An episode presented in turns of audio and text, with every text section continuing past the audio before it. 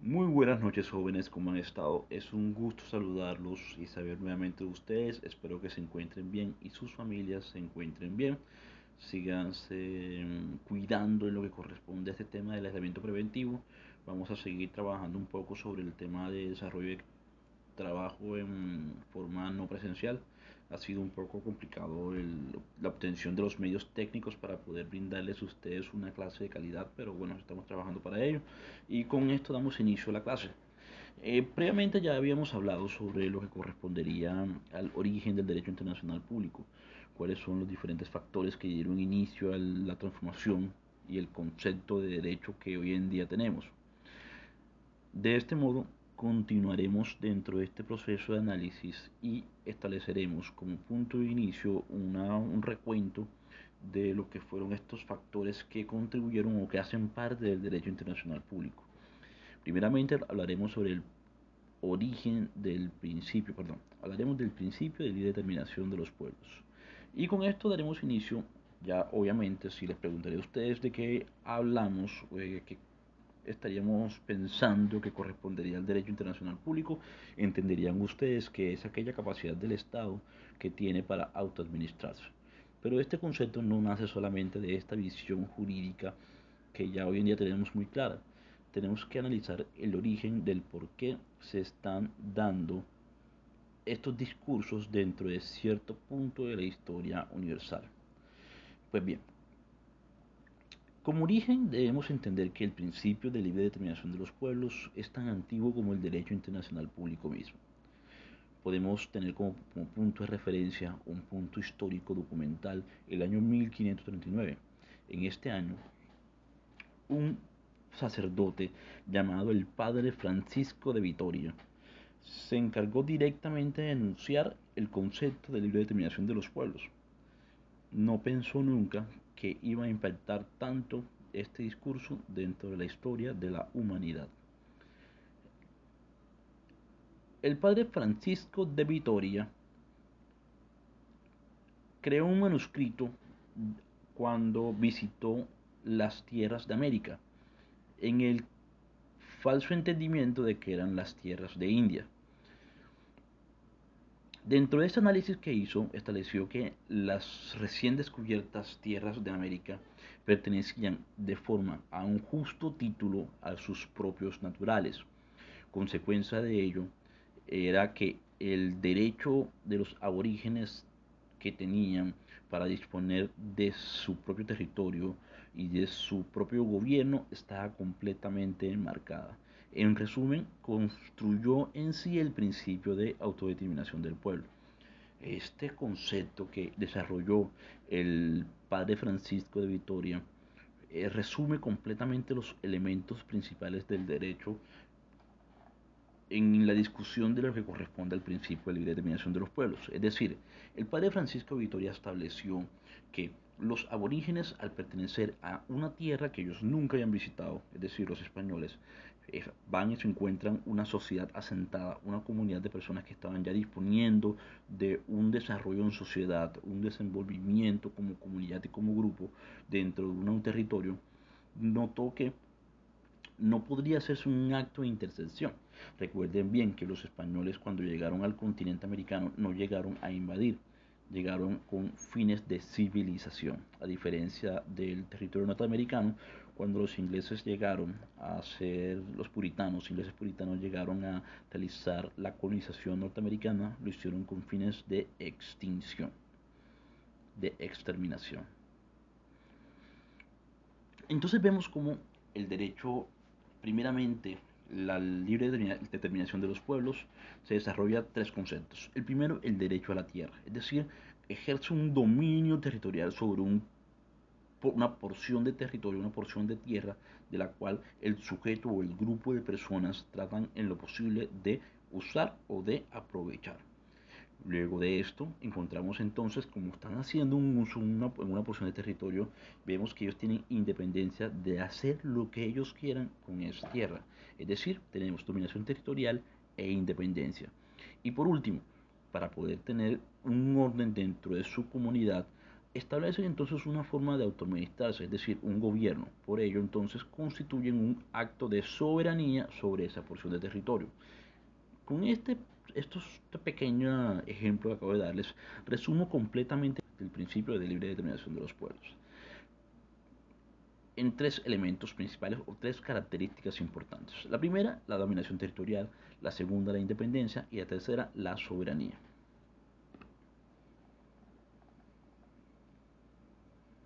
Como un dato curioso dentro del desarrollo histórico, al momento que se suscribió el Tratado de Versalles, los pueblos europeos establecieron que la discusión de la libre determinación de los pueblos no tenía lugar dentro del derecho internacional positivo constituido a partir de ahí.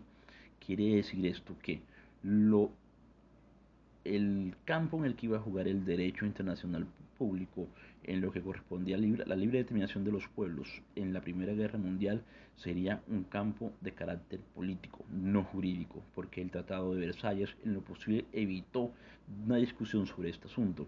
Asuntos con respecto a aspectos que iban dirigidos a eh, crear o eliminar em, o disminuir una controversia que eventualmente podría desarrollarse por esa libre determinación. Como quiera que recuerden que la mayoría o el carácter dictatorial que existía dentro de esas épocas era muy marcado y al ejercerle el derecho de libre determinación de los pueblos a las comunidades o a las sociedades, establecía que estos dictadores iban a perder cierta vigencia, dictadores o monarcas, cierta facultad o vigencia y otorgaba cierto derecho al pueblo para poder ejercer su soberanía.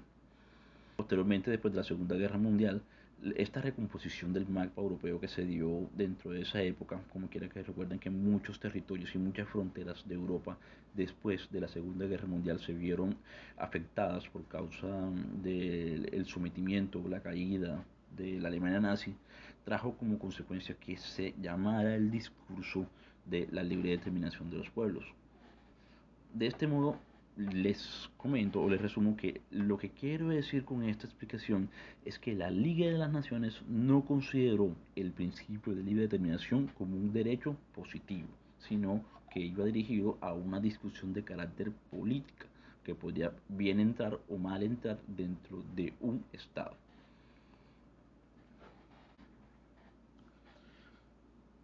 Tanto así que una comisión de juristas de, creada por la Liga de las Naciones reveló que el estatuto, el Tratado de Versalles, el estatuto de la Liga de las Naciones estaba completamente desfasado.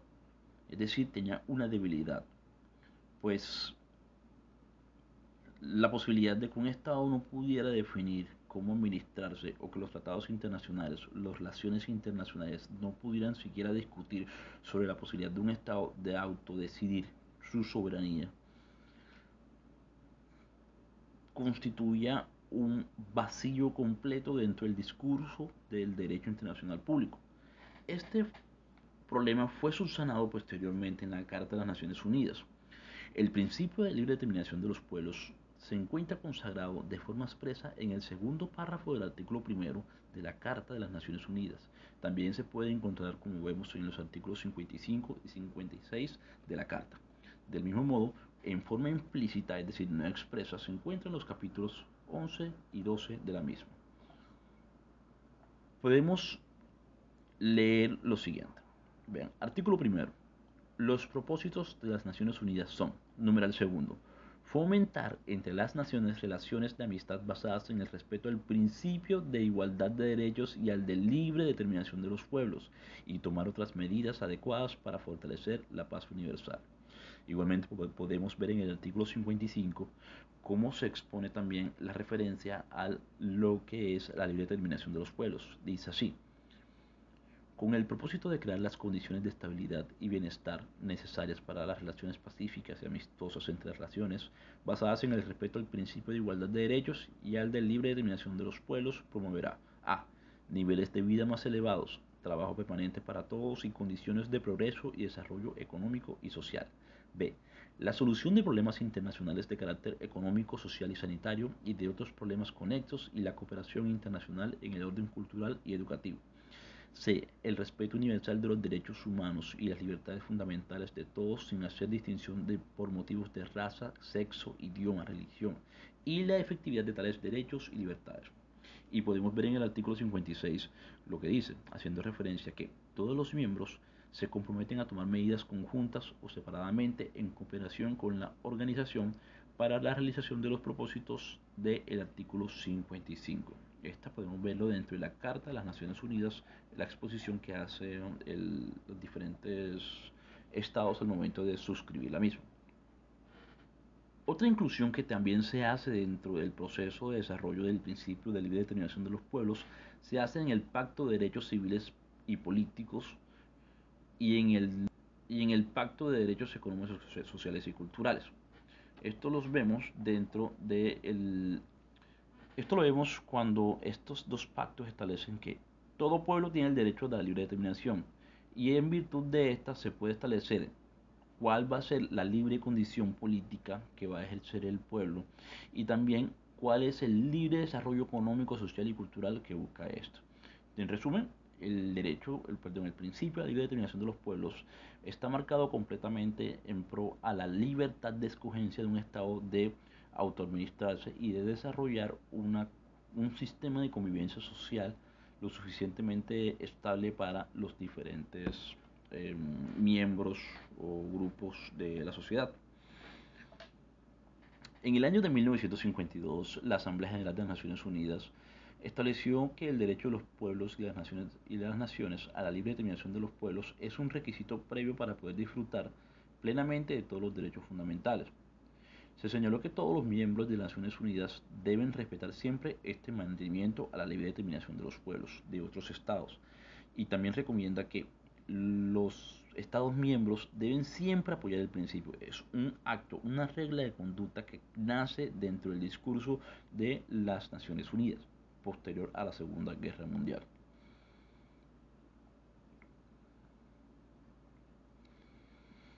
Tanto así que las Naciones Unidas han establecido que lo que corresponde al principio de libre determinación de los pueblos, una prohibición, o digamos, o una observación de, la, de índole de índole sancionatorio y es que los estados deben siempre tratar de evitar la secesión.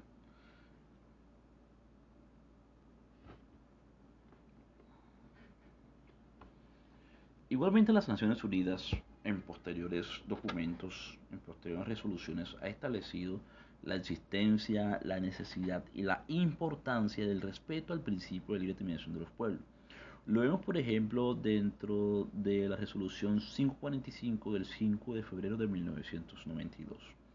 En esta se dispuso la inclusión de un artículo sobre el derecho de los pueblos a la libre determinación, a su libre determinación de los pactos internacionales de derechos humanos.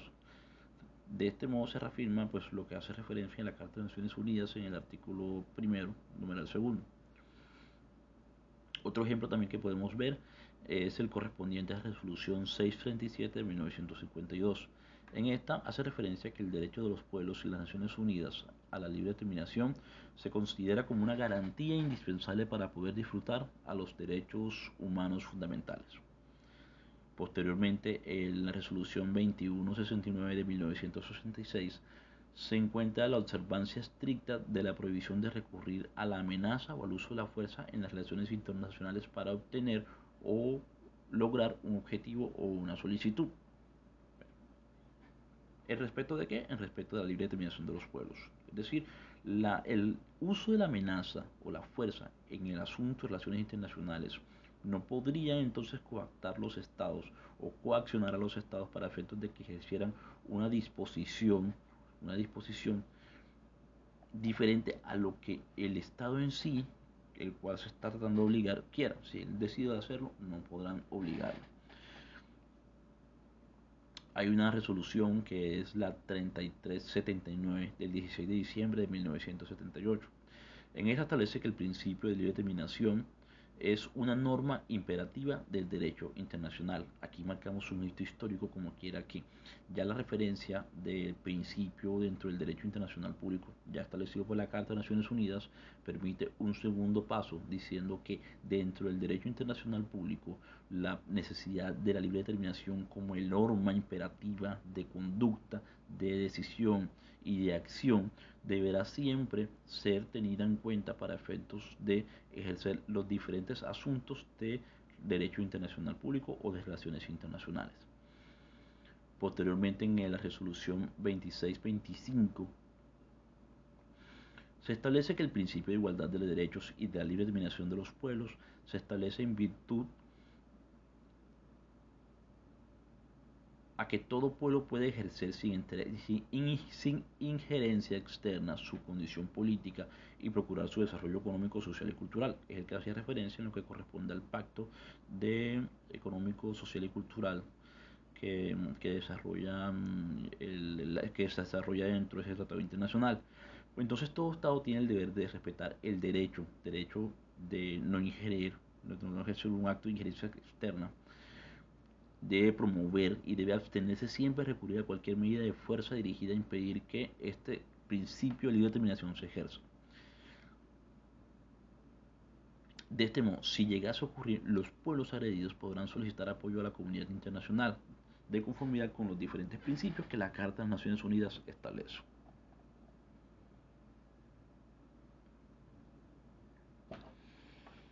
Jamás estos reconocimientos de derecho van a ser como un, usados como un elemento encaminado para amedrentar o menoscabar la integridad territorial de un Estado soberano e independiente. De este modo, el principio de libre determinación de los pueblos está dotado entonces siempre, siempre de la facultad de, sobre un gobierno que representa a una comunidad de sujetos y que debe estar de forma coherente y dirigida a un pueblo perteneciente a un territorio y que no podrá ejercer un acto discriminatorio como quiera que ya tenemos claro de que la libre determinación de los pueblos es el abrebocas para que un Estado pueda ejercer el goce completo de todos los derechos humanos, es decir, entre estos la no discriminación por razones de sexo, credo, credo o color, inclusive el respeto de la libertad y de la vida. Las restricciones del principio que impone la resolución 2625, que es, vamos a estudiarla mucho el día de hoy, hace que esta resulte aplicable a los dominios coloniales, ya que extenderlo a cualquier otro supuesto implicaría atentar contra la integridad territorial, tema que las Naciones Unidas considera como de mayor importancia. Cuando ocurrió la Segunda Guerra Mundial, se, se condujo a una situación internacional muy característica pues se trató de equiparar de forma casi incompleta el derecho a la, autodeterminación y a la reclamación de independencia por parte de un territorio sometido a un régimen colonial, excluyendo de este modo los pueblos bajo dominación extranjera que no se encontraban entre los países colonizados. Es un asunto bastante complicado porque la visión de la libre determinación de los pueblos es un ejercicio propio de países que se encontraban siempre sometidos a un régimen colonial. De este modo se configura una nueva doctrina sobre la autodeterminación, donde es indiferente respecto a los problemas y aspiraciones de las minorías europeas que no fueron incluidas dentro de estos listados que se entendían como sometidos o colonizados. De este modo, después de la Segunda Guerra Mundial, el derecho internacional acuñó una doctrina de libre determinación que relegó la problemática de las minorías de los estados multinacionales al colocar como titulares de derechos solo a los pueblos bajo dominación colonial. Los motivos producidos desde entonces hacen necesario darle a una nueva dimensión al principio de tal forma que corresponda a los requerimientos de una nueva era, a la que indiscutiblemente hemos ingresado de los profundos cambios políticos, económicos y sociales que se han suscitado en Europa después del desarrollo de la Segunda Guerra Mundial.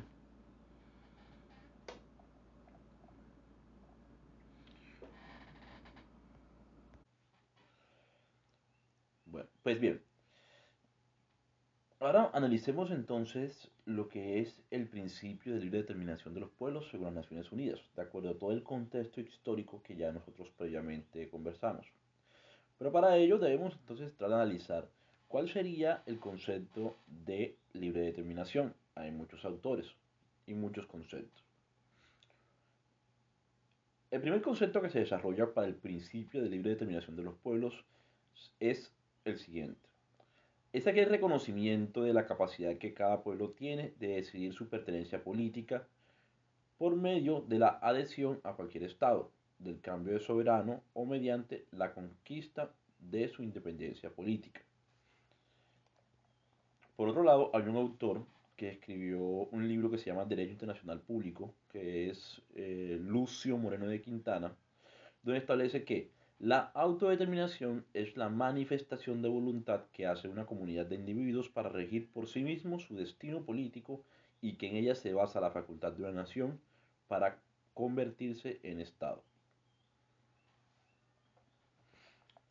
Eh, personalmente la definición que más me llega a mí es esta última pues define la nación como el medio o la forma que se establece para poder convertirse en un Estado, restringiendo al Estado mismo en lo que corresponde a los parámetros que quedan sometidos en esta. Es decir, la nación toma la decisión, el Estado acata.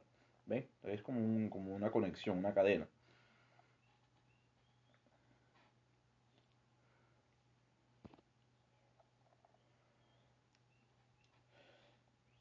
Entonces podemos ver claramente que, de acuerdo a lo expuesto anteriormente, la mm, libre determinación es reconocida como un derecho o nació como un derecho de la liberación nacional de las colonias y los territorios no autónomos. Es decir, existen dos figuras a través de las cuales prima completamente el principio de libre determinación, que son las colonias y los territorios no autónomos. Los territorios no autónomos son aquellos que todavía no han obtenido la, contextualización de Estado. No han todavía reconocido o le falta un elemento para poder entenderse como Estados, pero tienen una capacidad de autoorganización, una soberanía y un territorio a través del cual pueden ellos entrar a ejercer disposiciones propias. Y las colonias son previamente comunidades o porciones de territorio eh, sometidas o vinculadas a las disposiciones de un territorio superior que está por encima de este y que es el que toma, las determinaciones, toma las determinaciones de ese Estado. Todos los estados constituidos siempre tienen un derecho que es el derecho a la integridad territorial y nunca puede ser menoscabado.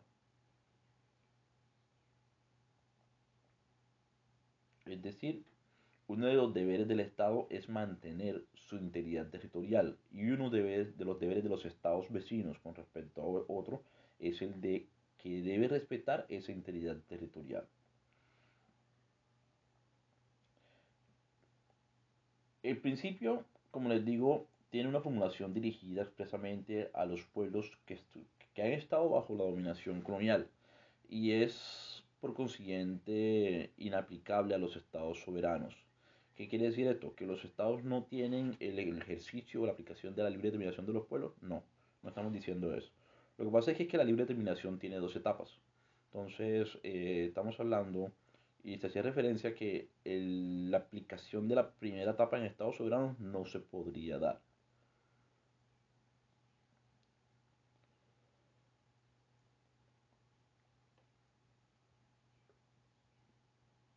Podemos entender que la libre determinación de los pueblos es una facultad que tienen los estados. La primera es la de cómo una comunidad, cómo un grupo de personas se constituye y se transforma en estado.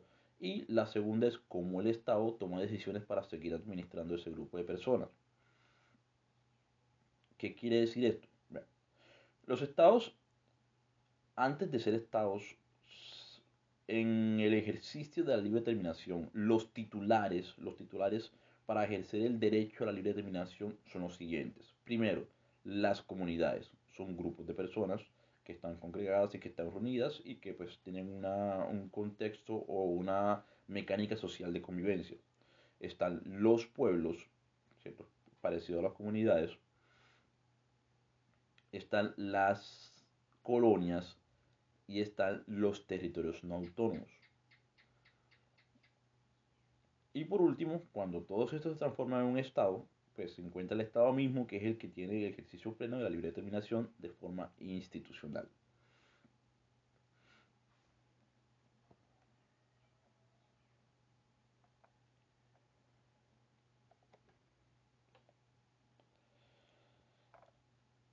Es decir, que existe un elemento, un protagonista dentro del principio de libre determinación, que es el pueblo, ¿cierto? Que ya sea a través de la colonia, del territorio no autónomo, podrá entonces ejercer la facultad, el pueblo podrá ejercer la facultad para transformarse en Estado, para adherirse a uno. Inclusive el, el mismo Estado podrá hacer actos de secesión. ¿Qué es el acto de secesión? Secesión. El acto corresponde el desprendimiento territorial de un Estado mayor para convertirse en uno pequeño o para integrarse en otro eh, Estado vecino.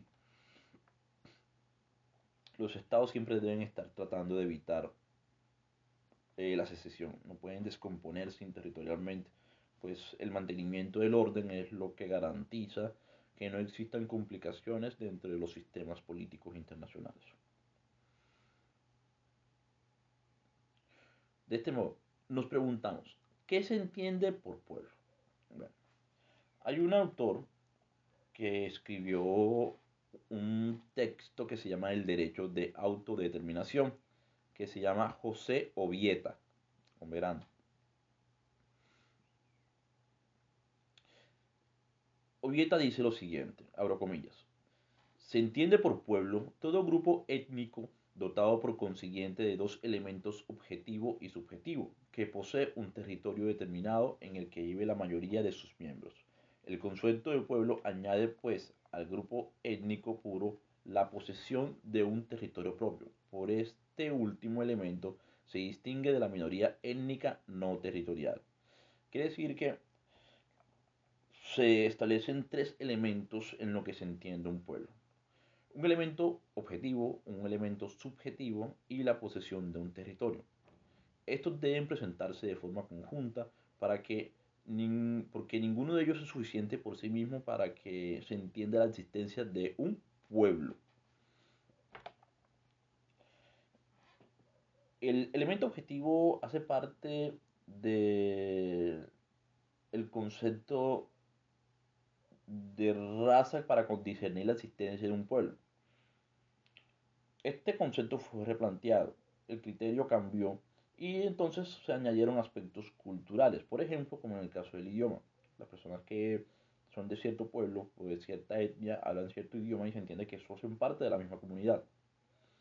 Así, el elemento objetivo está comprendido por todos aquellos vínculos sociológicos que están dentro del grupo y que determinan que forman, que determinen una característica homogénea expresada en la lengua, en los usos, en las costumbres y las tradiciones.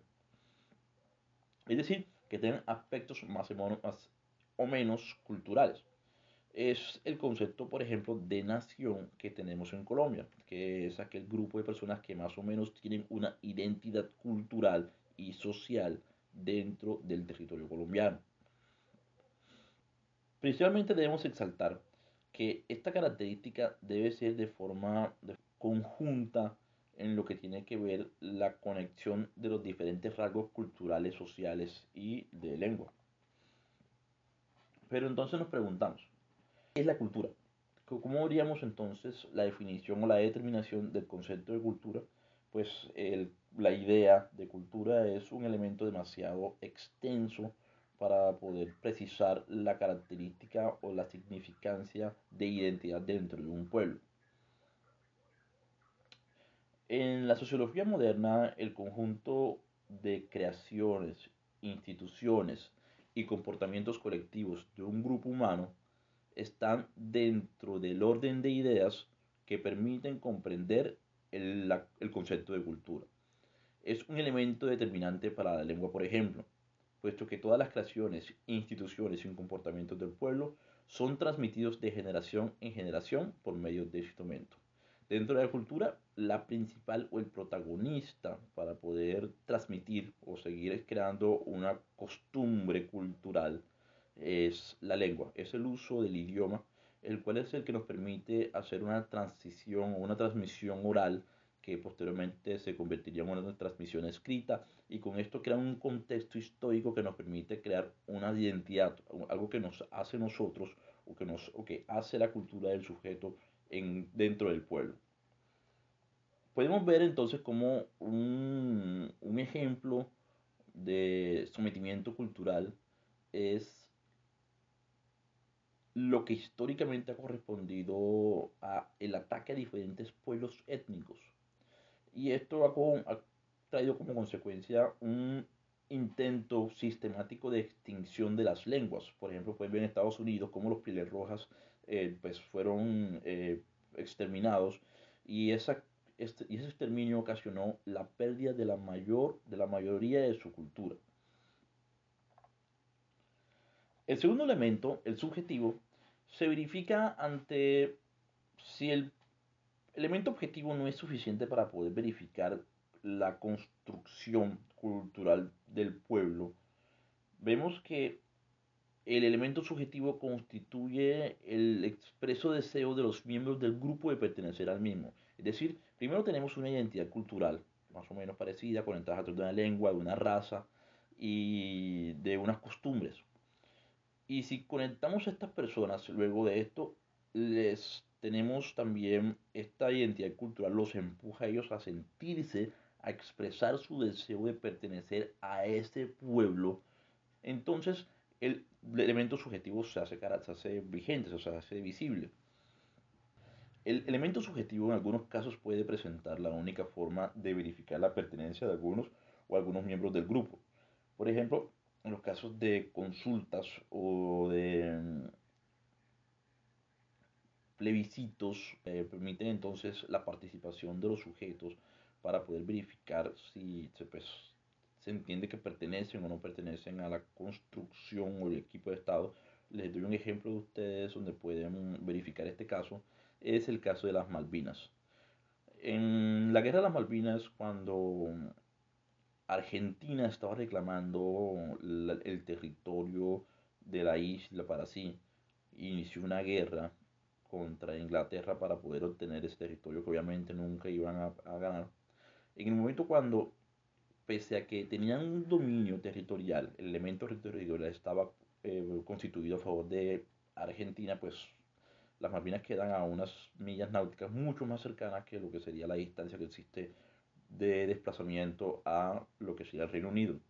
Pero pasó algo interesante y pues, pues dejando a un lado lo que fue el mayor, la mayor fuerza militar que tenía Inglaterra, obviamente, y de la cual Inglaterra, eh, perdón, de la cual Argentina nunca iba a poder ganar, porque pues siendo realistas, el dominio argentino el de, en términos militares no puede pues compararse de pronto con toda la gran variedad, particularidades militares que tenía o que tiene Inglaterra. Pero algo característico que nace dentro de esto es que a los habitantes de las Islas Malvinas se les preguntó si ellos se consideraban argentinos y les dijeron que no, ellos se consideraban ingleses. Eso pues obviamente con un matiz político, porque los beneficios de Inglaterra en lo que tiene que ver con ayudas al Estado, en lo que tiene que ver con subsidios, en lo que tiene que ver con servicios de salud, es mucho más grande que lo que ofrece Argentina. Por ello, pues el interés obviamente los empujó, pero el concepto de cultura, ellos hablan inglés, ellos pues, pues, tienen las costumbres y se desplazan libremente en lo que es el territorio británico. Esto es un claro ejemplo de cómo se desarrolla el elemento subjetivo en los diferentes, en los diferentes escenarios para poder determinar la construcción o la consistencia de un territorio en ejercicio de su libre determinación.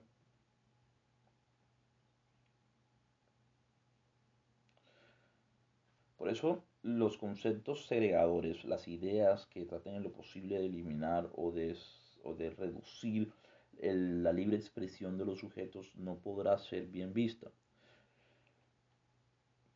Por ello, completamente rechazamos lo que serían los conceptos posteriores, o previos, perdón, que en lo que tratan lo posible de, crear una eh, construcción subyugada de la idea de pueblo. Hay un autor que se llama Van Dyke. Van Dyke em, establece que el pueblo tiene muchos significados. Entre eso corresponde a una subdivisión nacional o étnica que en estados y territorios dependientes, multinacionales o multiétnicos. Podría entenderse la idea de que pues, la, la visión multiétnica podría ser vigente, por ejemplo, ocurre aquí en Colombia hoy en día.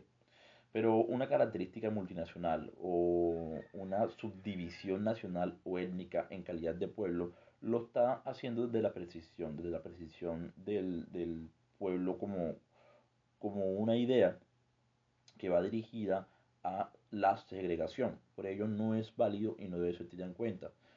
Admitir este tipo de opiniones es una clara afectación a la libertad de expresión que, establece el sujeto y rompe completamente el elemento subjetivo que es la identidad del sujeto para sentirse parte de un lugar. Efectivamente sí, existen comunidades, por ejemplo, que no hablan el mismo idioma, que tienen costumbres distintas, pero existe una conexión a través de ellas, principalmente la lengua, pero en otras ocasiones no, muchas veces es el territorio. La identidad del sujeto a pertenecer a una comunidad se la toman a partir del territorio y con ella se, o interpreta o ella, el sujeto entiende que pese a que su cultura es distinta, no es exactamente igual a la de la mayoría de las personas, es, la misma está adherida y está trabajando en conjunto con ellos, aunque no les debo aclarar que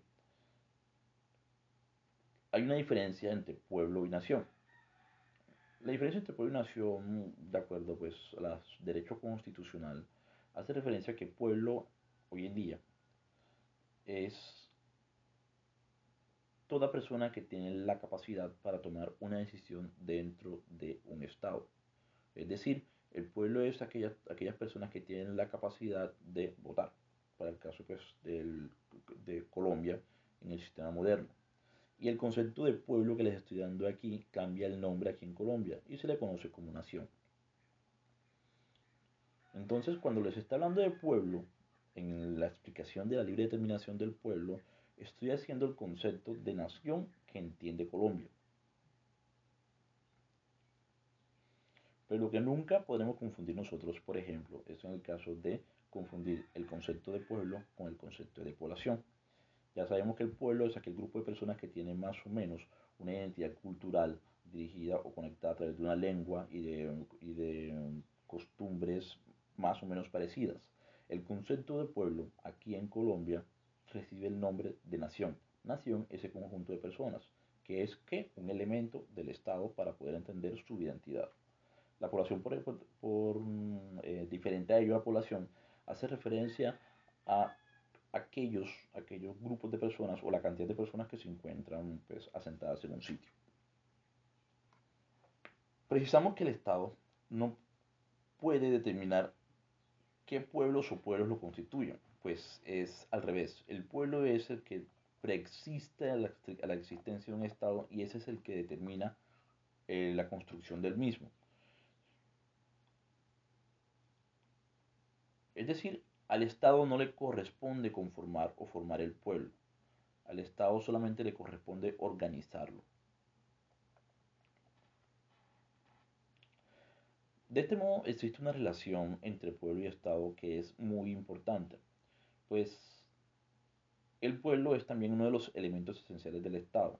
En este caso, como les decía en la definición constitucional colombiana, es nación.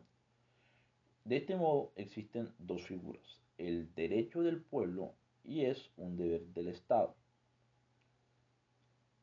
El principio de libre determinación es un derecho del pueblo y es un deber del Estado. Es importante establecer esta diferencia porque hay estados que están constituidos por más de dos pueblos, bajo una única organización política, social y económica. Estos estados tienen un problema y es cómo crear una administración homogénea en la cual todos los sujetos se entiendan, se entiendan identificados. Vemos el caso de España, donde existen tres culturas distintas. Está la cultura española, está la cultura vasca y la cultura etrusca.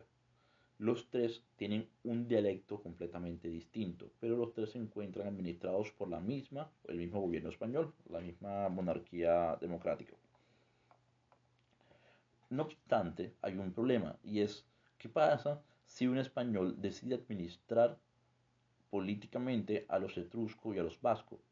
Y es el problema que, ha tratado, que se ha generado por causa de esta discusión, donde se está solicitando la secesión, es decir, la construcción política de un Estado independiente para el pueblo de Cataluña. Llegados a esta situación, consideramos que los estados deben propiciar la integridad nacional sin violación de los derechos humanos o el sojuzgamiento de sus minorías nacionales. La integración puede lograrse a través de dos procedimientos. Deben siempre respetar lo que son los aspectos jurídicos, éticos, éticos y jurídicos que se han establecido. Si se respeta eso, existe una armonía en la construcción del Estado. No obstante, la integración se hace más difícil cuando no se respetan estos elementos de índole étnico o, perdón, ético o jurídico. Para lograr la integración en un Estado existen dos formas o dos procedimientos. Hay un procedimiento asimilativo y otro procedimiento impositivo. En la historia del mundo se ha presenciado continuamente la, la predisposición para usar elementos impositivos sobre los asimilativos vemos cómo se concentra constantemente una persecución eh, siempre sistemática de los pueblos, de los pueblos y aquellos que desean anexar su lengua y cultura a un Estado. No obstante, los procedimientos asimilativos hacen referencia a la aceptación que existe de los pueblos y la inclusión de los mismos para ser parte de la comunidad y construir un sistema social equitativo.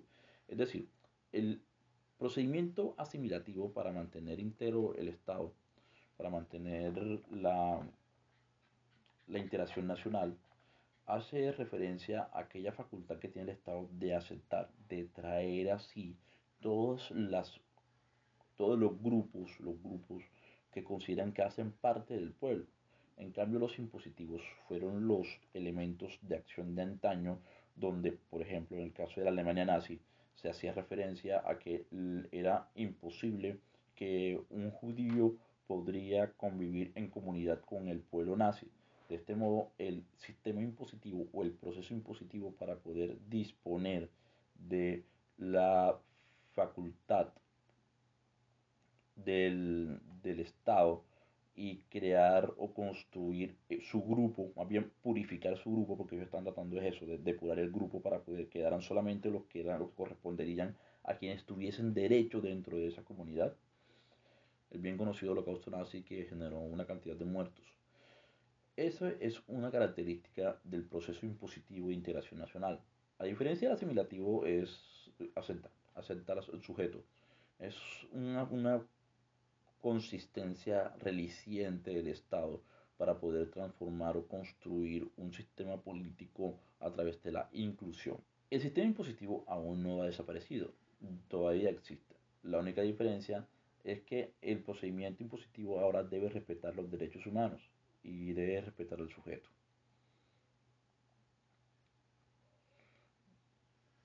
¿Cómo podemos hablar de un procedimiento impositivo moderno? El caso que les colocaba donde hace referencia a unas niñas que usaban eh, una prenda de cultura, de cultura musulmana, que usaban las, la prenda hijab para poder vestirse eh, y pues el, el Estado o el colegio empezó a obligarlas a que no usaran esa prenda. Vemos entonces como un proceso impositivo, impositivo para poder crear una identidad de un pueblo se está haciendo dentro de esa costumbre. Pues la idea, bueno, en el caso del colegio lo que estaba buscando era no afectar a las otras niñas, es decir, no romper con su identidad. Entonces vemos como ese procedimiento o ese acto se entiende como un acto impositivo. El asimilativo, ¿cuál sería? Sería entonces la aceptación de esas niñas diciendo que hacen parte de la comunidad y que podrían también convivir junto con las otras personas. Es un asunto bastante complicado. Como les dije, el Tribunal Europeo de Derechos Humanos consideró que era válido la eliminación de la, de IHAP en la que correspondería el uso de establecimientos educativos públicos donde las niñas deberían quitarlo como quiera que podría corresponder a un tema de seguridad pública o de seguridad personal de los jóvenes.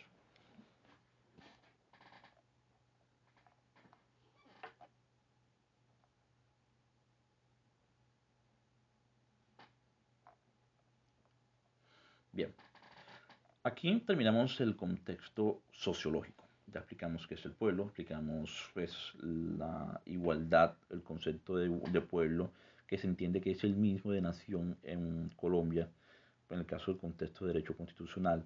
Vemos cuáles son las diferentes identidades, vemos cómo se genera entonces el concepto de, de el elemento objetivo, el elemento subjetivo y la característica territorial, que son los tres elementos a través de los cuales se entiende la existencia de un, del, pueblo. Y empezaremos entonces, empezaremos entonces a hablar del aspecto jurídico de pueblo. El pueblo es un término que viene de otras ciencias sociales, es decir, ya es un, pueblo, es un término acuñado a otras ciencias investigativas y que el Estado, perdón, que el derecho está tomando para poder interpretarlas. Principalmente el aspecto que tratamos de tomar en este punto hace referencia al concepto jurídico que empuja a, un contexto político. Y es netamente la construcción de soberanía. Es decir, jurídicamente a nosotros nos interesa lo que el pueblo puede hacer y la soberanía es la mayor muestra de libre determinación que un pueblo tiene. ¿Por qué? Porque tiene el derecho del pueblo a formarse a sí mismo sin la injerencia de ningún tipo de elemento extraño, manteniendo el respeto a las normas internacionales a las que esté obligado. ¿Qué quiere decir esto? Como les digo a ustedes, el pueblo o los territorios no autónomos, en el caso de las colonias también, son sujetos que son susceptibles de transformarse en Estado en ejercicio de su soberanía y no podrían entonces ser influenciados por agentes externos para poder tomar ese tipo de decisiones.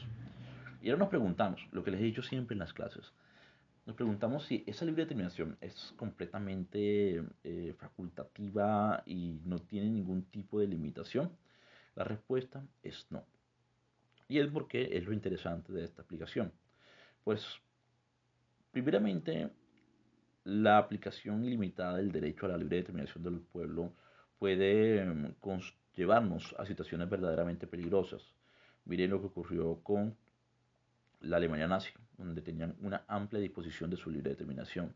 Puede también llevarnos al problema de disolución de gran cantidad de estados multinacionales del mundo y convertirse en microestados, es decir, una construcción completa de microestados dentro de las relaciones internacionales mundiales, que también generaría un inconveniente, pues eh, sabemos muy bien que el, el, hombre tiene una característica dirigida muy empática al lo bélico. Entonces, permitir que un sujeto llegue a lograr la destrucción territorial de los parámetros fronterizos también generaría un aumento entre las diferentes, eh, diferentes comunidades para el aumento de la guerra.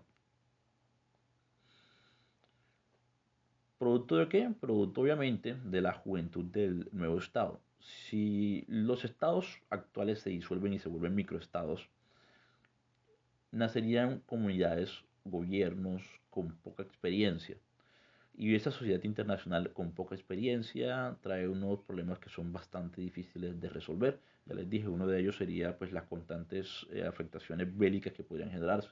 Pero miremos otros, la falta de recursos, la falta de mm, beneficios en lo que tendría que ver con el acceso a servicios públicos, a servicios de salud, como quiera que los recursos se encuentran asentados en diferentes partes del territorio. Por ejemplo, en el caso de la Unión Europea, ellos tienen una característica de, de manutención propia.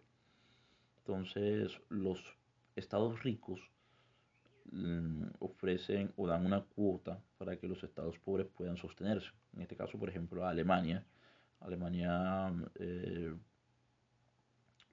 aporta una gran cantidad de sus recursos, producto de, producto de, de la explotación de sus recursos, de la construcción de su riqueza, y la lleva a otros estados que no tienen ni siquiera acceso, son tan pequeños que ni siquiera tienen eh, gran capacidad de recursos en, la que puedan ejercer una explotación. Pero se genera también otro inconveniente, y es dentro de los mismos estados. Si dentro de los estados que se están tratando de disolver, les digo siempre que los estados siempre deben evitar la secesión, es decir, la partición de su territorio. Esto quiere decir que los estados cuando se les vaya a desprender una porción de su tierra, de su territorio, no podrían quedarse quietos, es decir, ellos deben ejercer resistencia. ¿Qué pasa con esto? Las numerosas guerras civiles que se generarían de la partición del territorio. Por eso no posible el concepto de secesión debe evitarlo un Estado. Un Estado jamás podrá ejercer actos para ser dividido. A pesar de los argumentos expuestos y de que se rompan los vínculos políticos que unen a los pueblos dentro de un Estado y esto conlleve a la ruptura de vínculos de carácter sociológico. Esto generaría un daño bastante fuerte a todos los pueblos involucrados, pues la aplicación irrestricta del principio de determinación también se encuentra limitada en lo que es la facultad absoluta de los grupos de personas. ¿Qué quiere decir esto? El principio de libre determinación no es una regla estricta. Tiene sus vertientes de aplicación, más cuando se tocan escenarios de los cuales no está o no está no entrar a tocar, existe una posible reducción a la capacidad de facultad de la libre determinación.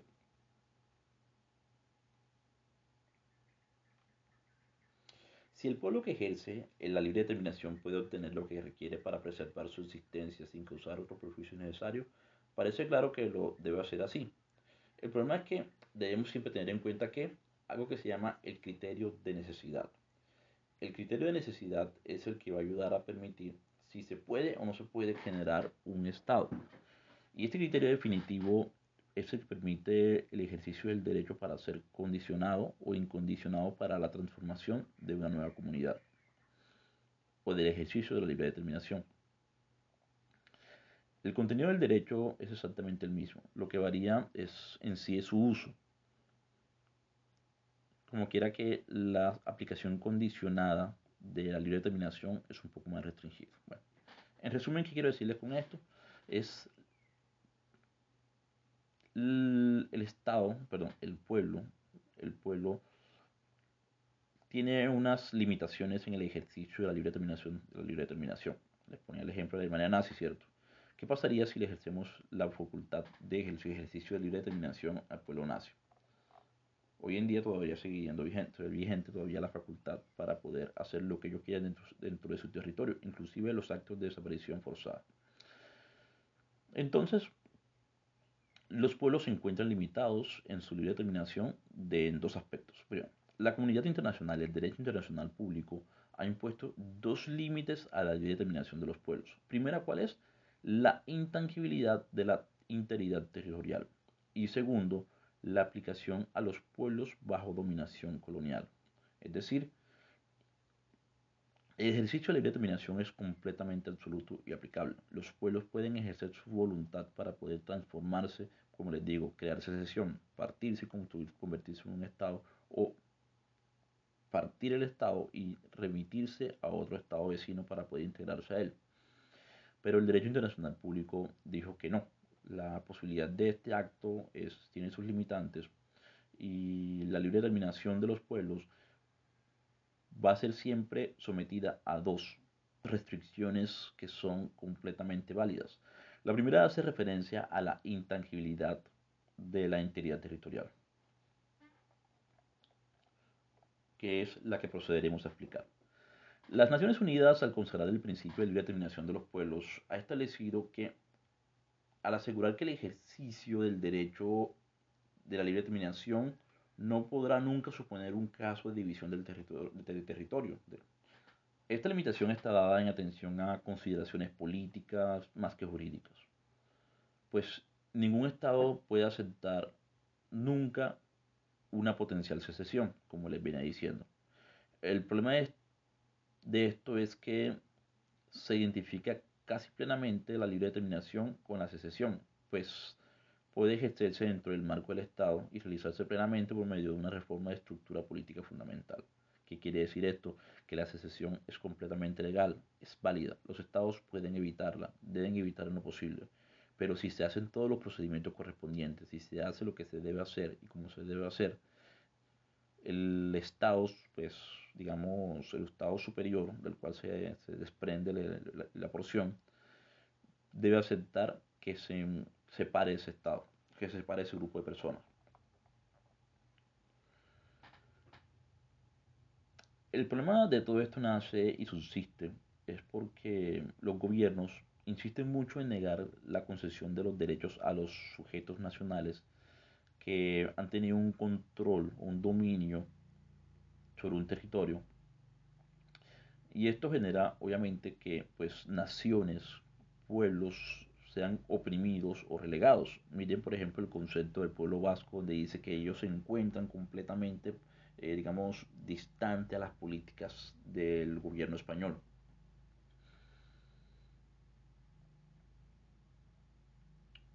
Entonces este grupo lo que hace es buscar la secesión, la secesión, para poder crear su propio Estado y actuar de forma independiente. Para que el Estado nuevo, el Estado que están buscando crear, les provea la atención a sus necesidades.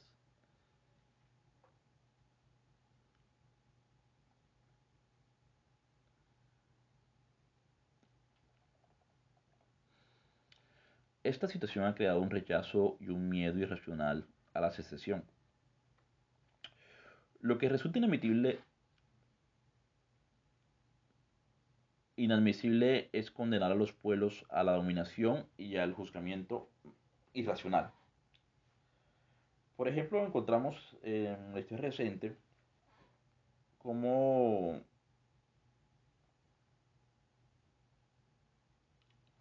el Estado debe ser condenado con la aprobación de la secesión de una parte de su territorio cuando no ha sido capaz. El Estado siempre debe ser condenado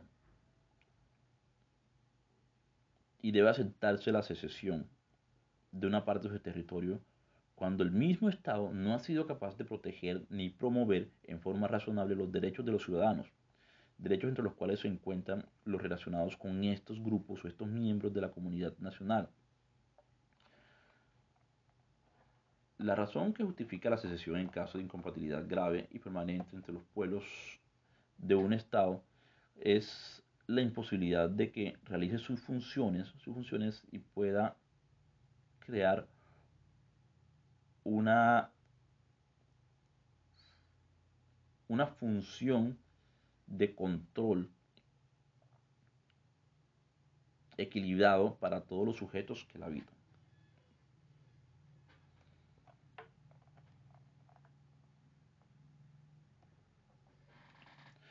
Este concepto refuerza el planteamiento que realizamos respecto de una aplicación condicional de la libre determinación de los pueblos como regla y una aplicación excepcional, de acuerdo con las diferentes circunstancias especiales para cada caso. Cada caso es distinto, cada caso va a ser de una aplicación concreta. Bueno, les digo entonces que en este punto lo que correspondería a la limitación de intangibilidad de la integridad territorial, es uno de sus elementos principales que un Estado debe hacer. El Estado siempre debe evitar que, ocurra, que ocurra la cesación. La secesión está compuesta por los miembros o dispuesta por los miembros de la comunidad internacional. Pero como les decía recientemente, es una sanción que recibe el Estado por no cumplir con los deberes que tiene con su pueblo. Entonces esa porción de pueblo que no se siente identificada con las políticas propias del Estado entraría entonces a desprenderse de esta para poder recibir esa atención que requiere. El segundo limitante corresponde a los pueblos bajo dominación colonial.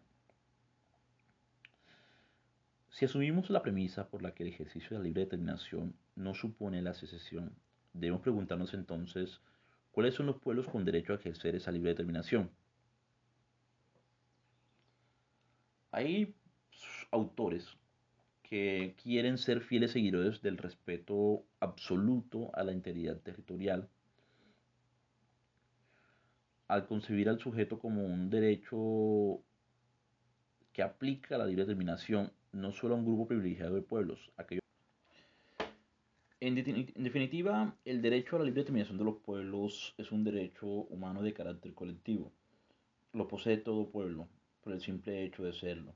Ningún pueblo puede ser privado de este porque es inherente a esa colectividad y a las personas que la constituyen.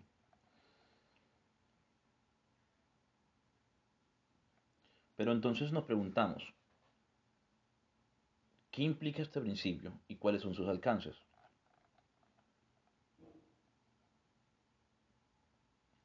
Hay quienes consideran que el principio de libre determinación de los pueblos como parte del jus cogens este tema por sí mismo sería suficiente para desarrollar un estudio especial. No obstante, hay que precisar que no es correlacionado, es decir, no está incluido dentro del jus cogens, puesto que las características de este principio, pues como les comentaba, es un derecho humano colectivo, no puede ser reconocido a unos y a la vez restringido a otros.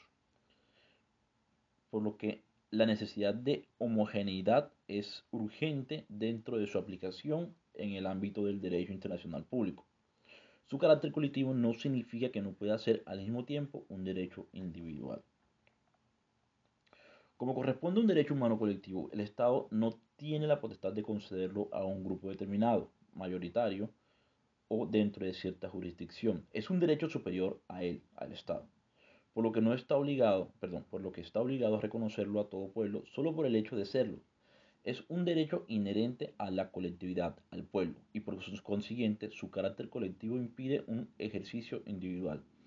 El principio tiene además un significado ético y moral. Ya les hemos comentado en anteriores clases, pues la característica del, del principio, el valor y la regla, ¿cierto? Entonces, el alcance ético y moral no se puede dejar de resaltar dentro de este contexto, pues a partir de este punto es que nace el derecho.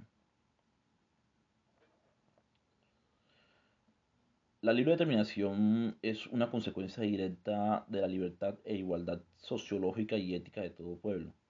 Esta proviene de la libertad e igualdad de las personas, de las cuales las diferentes revoluciones sociales que han tratado en lo posible de crear un principio de independencia e idoneidad del sujeto como elemento único para desarrollarse a sí mismo y el cual pueda avanzar para construir un sistema de convivencia social, los cuales por principio no pueden aceptar ni permitir encontrarse en situaciones de dependencia y de desigualdad, impuestas por la fuerza u otros medios más sofisticados, pero igualmente forzosos para otros pueblos o naciones. La doctrina considera que el principio de libre determinación de los pueblos está conformado por un haz de cuatro derechos, es decir, el principio de libre determinación de los pueblos está compuesto o genera unas reglas. El principio construye unas reglas a través de las cuales se establecen cuatro derechos importantes. El primero es el de autoafirmación, el segundo el de autodefinición, el tercero el de autodelimitación y el cuarto el de autodeterminación. Cuando hablamos de derecho de autoafirmación, hace referencia a la expresión de la voluntad del pueblo, la voluntad colectiva, que se reconoce a sí misma como una entidad, como un ente el cual tiene unos intereses propios, el cual tiene unas características propias y que los diferencia de cualquier colectivo, de cualquier estado o cualquier conglomerado del mundo.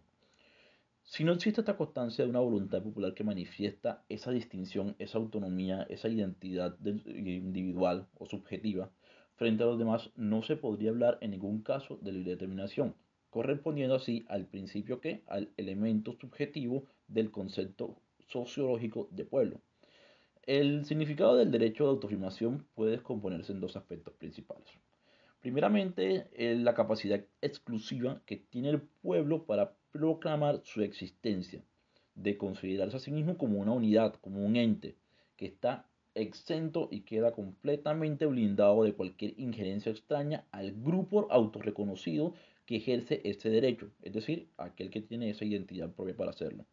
Segundo, el derecho del pueblo a que su autoafirmación sea reconocida y aceptada por los demás, asumiendo además las consecuencias de lo que se desprenda este reconocimiento.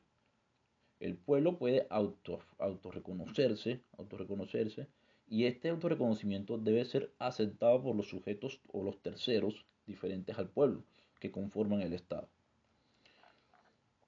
En síntesis, el derecho de autoafirmación es una completa aplicación del concepto subjetivo, del concepto de identidad que el, que el grupo de personas como sujetos que construyen un Estado permiten determinar o afirmar cuáles son los diferentes eh, ejercicios populares que podrían aplicarse dentro de la aplicación, para la redundancia, del principio de libre determinación. El segundo es el derecho de autodefinición. El derecho de autodefinición es la capacidad que tienen los pueblos para determinar sin afectaciones externas, sin intervención de agentes externos o terceros, quiénes van a ser los individuos que conforman el grupo y quienes no cumplen con los requisitos para pertenecer a él. Al fondo, en el fondo la cuestión está en que el grupo no se le puede imponer la incorporación de sujetos extraños, como tampoco es permisible imponer al individuo o al grupo la pertenencia a otro diferente. En este concepto, la idea de la definición por lo general se hace de una, de una perspectiva o de un índole constitucional. Muy bien vemos en las constituciones que define quién es el sujeto o el ciudadano colombiano. En el caso de la Constitución Política de Colombia, quién es ciudadano por adopción, quién es ciudadano natural. En estas definiciones, estos conceptos, es un ejercicio completo del principio de libre determinación en que aplicando o ejerciendo el derecho de autodefinición. Es decir, el derecho de autodefinición es la capacidad que tiene el grupo, el pueblo, para definir quiénes son o cuáles son las características que van a comprender al sujeto para entender que conforma el grupo al cual se entiende que pertenece al pueblo. Es decir, este sujeto deberá pertenecer porque cumple con las condiciones de hablar español, de nacer en el territorio, en el territorio del Estado, en el territorio colombiano, por ejemplo, y esa correlación cultural o sociológica es la que permite entonces entrar a determinar cuáles son los sujetos. Por ejemplo, miren el caso de Colombia en la Constitución de 1991 hace referencia a unos grupos étnicos, los cuales no están teniendo una correlación directa sobre los asuntos culturales em, de Colombia. Asuntos culturales específicamente es que ellos tienen una propia identidad, unas prácticas culturales que están completamente alejadas de lo que tradicionalmente nosotros como sujetos colombianos practicaríamos.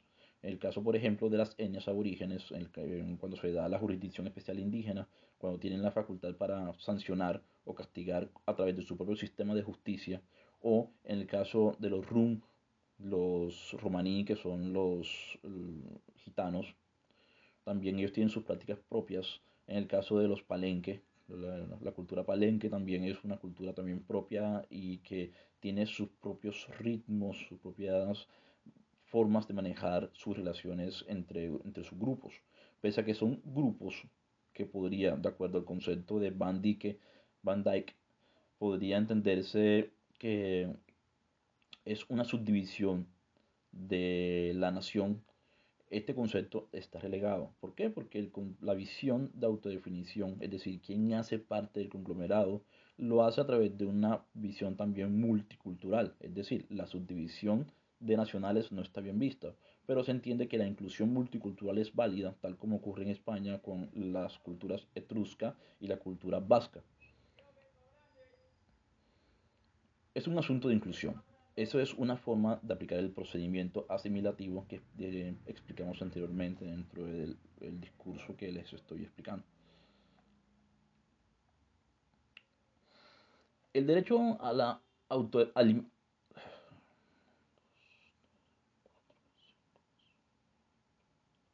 El derecho de autodelimitación. El derecho a la autodelimitación es el que permite al grupo establecer los límites de su territorio. La importancia del respeto a este derecho está en que si tal delimitación no estuviese en manos del propio pueblo, se encontraría fácilmente expuesto a dos problemas muy fuertes. Primero, que se restrinja el territorio o que se le esté extendiendo exageradamente para incluir otras comunidades que diluyan la población del grupo, es decir, que, incluyan sujetos que los cuales no, pertenece, no pertenecen al grupo asignado para establecer o asentar un territorio, un estado. Sin embargo, debemos considerar que tampoco es factible que el grupo establezca su territorio sin ningún tipo de control, puesto que ello podía producir irregularidades como la de extenderse más allá de lo que legítimamente pueda corresponder. Por ello, el principio de autolimitación trae una característica importante y es que debe marcarse dentro de un procedimiento. Primero, la delimitación siempre se efectúa la efectúa el propio pueblo basándose en un principio histórico. ¿Qué quiere decir esto? Va a tener entonces en cuenta, primeramente, para obtener un, su derecho a establecer sus límites territoriales, sus límites fronterizos, lo hace a través de un estudio o un análisis histórico del uso de la tierra por parte del grupo o del pueblo que está haciendo, eh, buscando la construcción de su propio sistema estatal. Si el principio histórico no establece dudas perdón, establece aún dudas sobre su aplicación, la delimitación puede entonces apelarse al principio étnico. El principio étnico corresponde entonces no a un asunto histórico, sino ya a un asunto de trascendencia anterior a cómo las etnias, cómo los grupos étnicos hacían uso de la tierra. Y a través de esas culturas o esas costumbres tradicionales de las etnias, tratar de mirar a ver cuáles eran los, cuáles eran los alcances donde las etnias alcanzaban a ejercer sus actos rituales.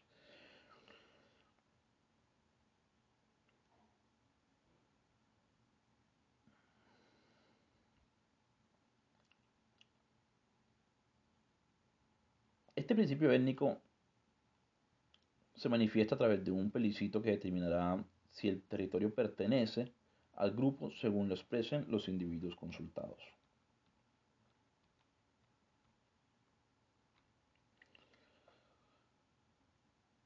Es más sencillo entonces, sin aplicación del principio histórico, sino remitirse directamente al principio étnico, es decir, al principio popular o democrático, de, que se utilice para efectuar la delimitación, ya que este procedimiento da una mayor legitimidad y establece una limitación concreta a ese, eh, pues, al territorio.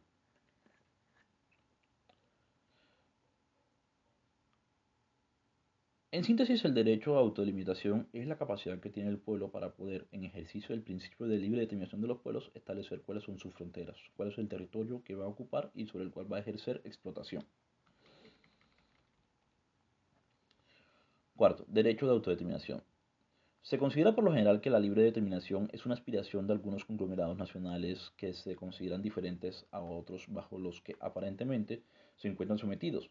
Se deja a un lado la idea de que las Naciones Unidas Em, estableció la posibilidad o el ejercicio de la libre determinación, sino que se ha constituido y se ha mantenido o diluido en virtud de un derecho que ha crecido, que es el de determinación, en ejercicio del principio de determinación. Vemos aquí cómo nace entonces una diferencia, que el, el principio de libre determinación del pueblo es un elemento superior que está en ejercicio o que comprende muchos derechos y muchas reglas, y el derecho de autodeterminación es una consecuencia directa, es decir, es una especie, especie del género de libre determinación. El derecho de, de autodeterminación corresponde a la especie y la libre determinación sería el género.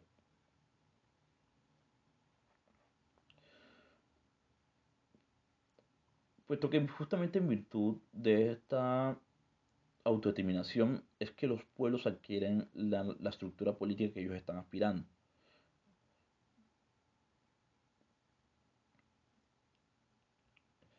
Hay una resolución que es la 1541 de las Naciones Unidas. Esta resolución nació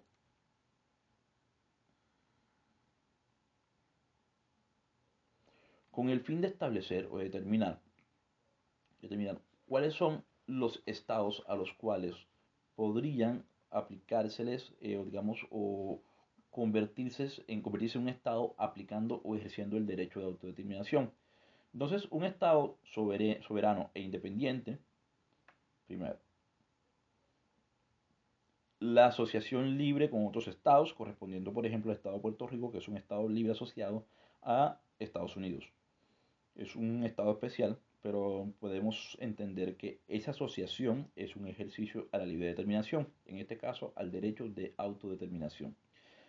Tercero, la integración a otro Estado independiente, hablando del caso de la secesión, cuando el Estado se divide y se transforma en otro, o se integra a otro para poder ejercer el acto de administración. Es decir, la integración hace referencia a un Estado nuevo o un Estado ya existente del cual el Estado que se separa pues, decide adicionarse a él. Y cuarto, la adquisición de cualquier otra condición política, de las cuales la resolución 2625 de 1970 establece. Esta cuarta hace referencia directa al decreto 2625 de, las Naciones Unidas, donde, perdón, la resolución, la resolución 2625 de 1970 de las Naciones Unidas, donde hace referencia a mm, que en el 24 de octubre de 1970 se hizo una declaración relativa a los principios de derecho internacional referentes a relaciones de amistad con otros estados, de cooperación internacional con otros estados, y con ello entonces se estableció un pronunciamiento jurídico frente al principio de igualdad de derechos y de la libre determinación de los pueblos. Es decir, el, el, acto de aplicación de la cooperación internacional y de relaciones de amistad también es una forma de aplicación al derecho de autodeterminación. Ahora bien, de estas se nacen dos figuras. Del derecho de autodeterminación, de autodeterminación nace la figura de autodeterminación externa. Y es esa facultad que posee el Estado, posee la colectividad, posee el pueblo, de no recibir interferencia de terceros. No recibir injerencias. Ahí logra entonces una posición política y un tipo de relación que y el tipo de relaciones que mantendrá con otras colectividades. Esta facultad de autodeterminación externa es el reconocimiento de obrar como un Estado independiente frente a todo lo que es la sociedad internacional. Lo que busca entonces, en lo posible, es formar un Estado independiente. También hace referencia a esa facultad de construir una separación con el fin de adherirse a otro Estado o de separarse y de construir un Estado independiente. Es decir, la autodeterminación es la aplicación en sí del principio de libre determinación como regla.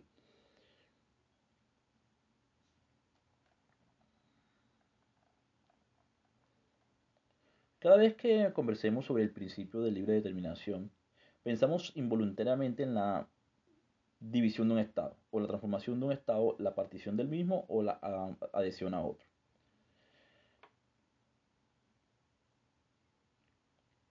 Este principio ha desarrollado un perjuicio y es lo que corresponde a la facultad que tiene cierto grupo de personas para poder independizarse, poder separarse de un Estado y construir su propio sistema político. La, como le digo, la segregación, la fragmentación de un Estado no es una figura válida para poder desarrollarlo. La finalidad de la libre determinación es ante todo establecer las condiciones que permitan a un pueblo llevar una vida plenamente libre y pacífica. En resumen es eso, es la facultad que tienen para poder vivir en paz y libremente. De este modo se les faculta también para poder decidir por sí mismos el futuro que quieren. La libre determinación no establece una independencia porque su ejercicio puede también traducirse en una serie de posibilidades distintas a la independencia a la autonomía, a la construcción de un Estado, a la construcción de, un sistema político. De tal modo, puede identificarse el libre determinación como, como soberanía, al establecer que este derecho es una forma de expresión de la soberanía nacional y en muchos casos de la soberanía estatal. En lo referencia a la autodeterminación interna, corresponde a la facultad que posee la colectividad de adoptar el sistema de gobierno en lo político y en, en su régimen económico, es decir, la forma en cómo se se autodeterminan internamente, cómo será su sistema político para actuar o trabajar dentro de sí. Ya no estamos hablando de sus relaciones externas o actos que impacten la sociedad internacional, sino es la sociedad o el grupo de personas impactadas dentro de su aplicación de políticas propias. Todo siempre pues, va a ir en busca de una consecución o unas aspiraciones al desarrollo armónico integral de toda injerencia extraña al grupo. De ambos tipos de autodeterminación, la que presenta más cotidianamente su, su, ejercicio es la primera, es la externa, ¿cierto? Porque obviamente todos los estados en relaciones internacionales hacen referencia a no intervenir a los sujetos para poder aplicar para poder aplicar, la, para poder aplicar las normas de las Cartas de Naciones Unidas. Sin embargo, la autodeterminación interna tiene una importancia igual, pues podemos establecer lo que pasó con la, con la primavera de Praga, cuando en Checoslovaquia el gobierno checoslovaco, en ejercicio del aspecto interno de autodeterminación, de su derecho de autodeterminación, propuso emprender unas reformas en aspectos políticos y económicos. A pesar de ello, el régimen comunista de la Unión Soviética no aceptó esos cambios y por la fuerza, es decir, con una injerencia externa al hacer asuntos internos, obligó al pueblo checoslovaco a permanecer dentro de los cánones establecidos por los conceptos marxistas-leninistas que ya se habían adoptado previamente, sin permitir el cambio de ningún tipo, una evolución o una matiz que la misma Unión Soviética no estuviera establecida, eh, lo hubiese establecido como inconveniente. Es decir, el derecho de autodeterminación interna puede, impactar de forma eh, pues, en asuntos externos y viceversa.